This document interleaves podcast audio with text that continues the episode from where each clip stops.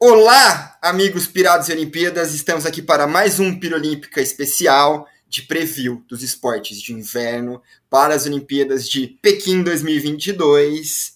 E no episódio de hoje a gente vai falar do Luge. Eu sou o Rafael Marques e estou aqui com Vitor Knack. Olá, olá a todos. Bom momento, né? Eu ia falar boa noite, que é a hora que a gente tá gravando, mas é, bom momento a todos. Vamos falar de luge hoje, né? Um esporte bem divertido, bem perigoso, mas que sempre tem emoção, né? Até o finalzinho ali.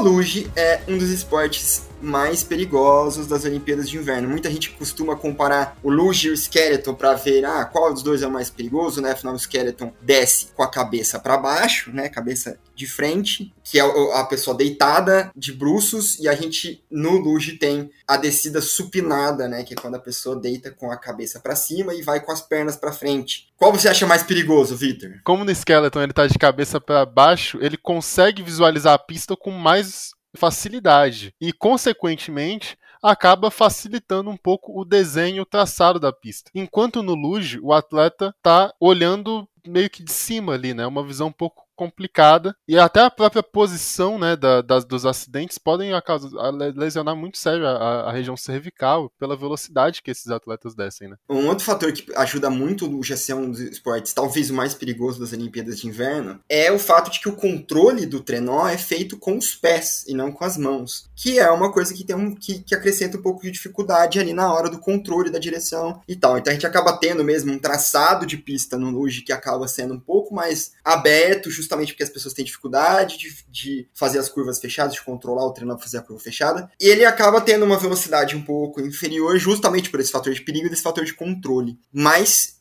quando tem acidente, o que costuma ser bem comum no luge, é, são acidentes feios normalmente. Inclusive, é, a gente já começou o Campeonato Mundial, a Copa do Mundo, perdão, de luge nessa temporada, e nos treinos para a etapa de Yanqing, que é justamente onde vai ser o, o evento olímpico nas Olimpíadas de Pequim 2022, é, já teve um acidente com o, o polonês Mateusz Sochowiecz. E aí o Bassi vai me matar, né, por falar esse nome errado, eu sinceramente não sei falar a pronúncia é, polonesa. O Bassi, para quem não sabe, vai editar esse, esse, essa coisa depois. É, preciso pedir, já, já vou aproveitar para fazer um disclaimer nesse episódio. Como a gente vai falar muitas palavras que têm origens em culturas que a gente não está 100% familiarizado, a gente vai acabar assassinando uma pronúncia ou outra aí, principalmente né, no mandarim barra cantonesa aí das locações na China. É, mas sobre o, sobre o polonês, só para completar, o acidente está sendo investigado pelo Comitê Olímpico desde o dia, o acidente foi no dia 8 de novembro, no momento da gravação algumas semanas já, e ele teve uma, já fez, passou por cirurgia no, no joelho, acabou até cortando o, a perna direita no por causa do acidente nos treinos na, na pista olímpica de Yanqing. Já que você já está falando de Yanqing, vamos então falar das modalidades olímpicas, né? E quem vai se destacar, começando então pelo individual masculino. A gente teve alguns atletas já conhecidos do esporte se destacando na pista de Yanqing, que são nomes que nós esperamos terem bons resultados nas Olimpíadas, certo, Victor? Essa etapa foi na, na pista olímpica, né? Então acaba servindo de prévia, realmente. Não, não tem outra, é, outra maneira, apesar de ser a primeira etapa da Copa do Mundo. Então é uma prévia muito, mas muito antecipada, né? O grande destaque na Copa do Mundo, no individual masculino, na, na, na, etapa da Copa do Mundo, foi o Johannes Ludwig, né? Que foi, teve a melhor parcial em todos os momentos da pista, tanto na primeira quanto na segunda volta. E acabou ganhando a etapa, mas é, o domínio, como é no, no, feminino também, completamente alemão, né? São três alemão, alemães no pódio no individual masculino, o Ludwig, é, o Ludwig é seguido pelo Felix Loch e o, o Max Langerhans. E para completar os outros, as duas outras posições, dois austríacos, né? É a dicotomia Áustria-Alemanha, né? Do, do Luge além dessa dicotomia entre Alemanha e Áustria, a gente tem tido vários russos se destacando, principalmente o Roman Repilov, que já é bicampeão do World Championship, campeão em 2019 2020 da Copa do Mundo, e que ele não teve uma, um bom resultado porque ele testou positivo para Covid, não pôde fazer todos os treinos antes da competição dessa etapa da Copa do Mundo, então ele acabou tendo um resultado inferior. Prestar atenção então nesses nomes: Johannes Ludwig, Felix Locke e Roman Repilov, principalmente, são os três nomes que a gente indica que você fique de olho quando aparecerem na telinha durante o individual masculino. Enquanto isso, no individual feminino, para variar, a gente tem domínio de qual país?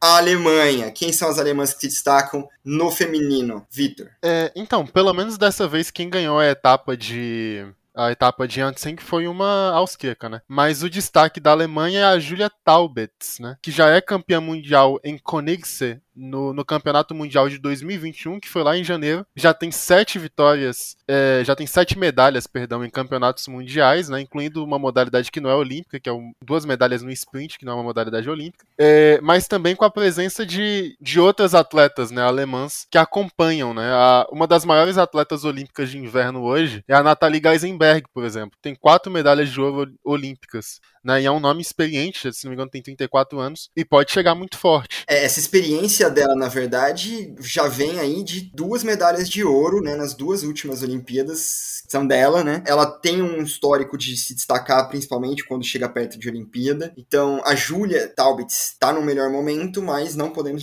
descartar a Natalie Geisenberg. É, e um destaque a mais, uma atleta da Letônia, né? A Elisa Tiruma. Ela desceu de uma maneira muito sólida nas duas categorias, né? Tanto no feminino individual quanto no revezamento, que é uma outra categoria olímpica, é, e é um nome para ficar de olho ali quando aparecer na sua tela. E aí a gente tem as duplas masculinas, não existe dupla feminina. As duplas masculinas a gente tem também. Na verdade, não é dupla masculina, né? É só duplas. É duplas. Não, é, é só um detalhe interessante, e aí eu acho importante falar. A categoria é definida pelo peso. Então é o peso do, do trenó mais o peso dos atletas que não pode bater um limite. Tanto o revezamento quanto o, a, as duplas não tem necessariamente gênero no luge. Isso é muito interessante. É interessante também citar uma coisa que a gente não citou antes, que no luge é o único dos esportes de trenó que não tem a corrida inicial também, né? O atleta já começa do trenó e aí ele dá aquela empurradinha. É engraçado de ver, principalmente no, em duplas, se você acabar assistindo a etapa em duplas. É engraçado, é, é, uma, é um momento, assim, daqueles momentos que só o esporte proporciona de seres humanos realizando atividades físicas estranhas. É, mas nas duplas, a gente tem também, vou deixar um segundo para o público adivinhar qual país se destaca. Acertou, é a Alemanha. E aí a gente tem a dupla dos Tobias. Quer tentar matar o sobrenome deles aí pra gente, Victor? Não, eu prefiro deixar pra você. Ah, tá certo. É o Tobias Venno e o Tobias Art. Eles são atuais bicampeões olímpicos, são a grande, o grande destaque, os possíveis favoritos aí na hora de ganhar o ouro olímpico. Porém, eles têm a competição do Tony Eggert e do Sasha Beneken, que já tem um histórico muito forte, já foram medalhistas de ouro olímpico, né? E são muito fortes e não dá para descartar os dois. Também acho importante não descartar, não colocar assim, ah, os Tobias vão ganhar, assim, já tá garantido. Não tá. É, e falando em outros países, no novamente a competição da Áustria, né? É realmente um esporte bem dominado nos últimos anos pelos dois países. No caso da dupla austríaca, que dá pra citar assim, eu acho que com mais tranquilidade, o Thomas Stell e o Lawrence Kohler, mas também o Yannick Müller e o Armin Froscher. Perfeito. Depois dessa assassinada de, de nomes aqui, mais uma dos austríacos. Agora a gente vai falar então da última das categorias, né, da última das modalidades, que é justamente o revezamento, que como o Vitor já citou, é um revezamento por times, mas não tem exatamente uma definição de que você é obrigado a colocar uma mulher ou não.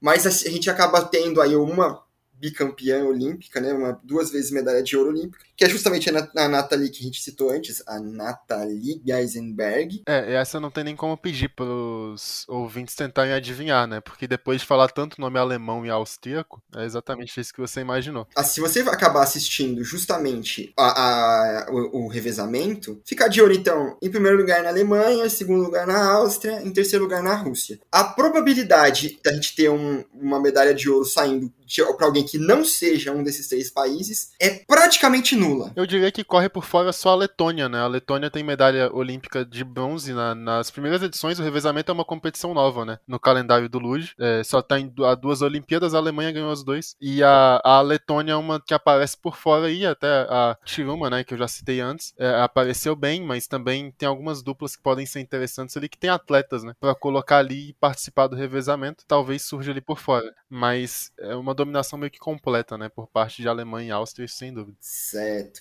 E aí, Vitor, qual de todas essas modalidades você tá esperando mais? Qual você quer assistir? Todas elas são legais, né? É sempre um esporte definido por muitos detalhes. A ordem das voltas influencia muito, então normalmente o, o primeiro colocado é o último a descer, na, o primeiro colocado na primeira volta, perdão, é o último a descer na segunda, então sempre tem um aumento, né, de, de probabilidade de medalha com o decorrer das descidas. Então é um esporte que eu acho que dá para assistir tranquilamente, se estiver passando, dá para assistir todas as, as modalidades, não tem muito essa diferença. Mas eu gostaria de deixar o adendo que em Pyeongchang as duplas viraram memes nos Estados Unidos, né? No Twitter americano, a NBC fez muitas piadas sobre isso lá nos Estados Unidos, pela posição que os dois atletas de descem, né? Porque é um deitado no colo do outro, é um negócio meio engraçado, realmente. É, e eu não sei de onde eles tiraram essa ideia pro esporte, né? Assim, é um pouco estranho, mas é bem divertido, é um esporte bastante emocionante, vale a pena dar uma assistida. Eu, particularmente, vou ficar de olho no revezamento, eu gosto de ver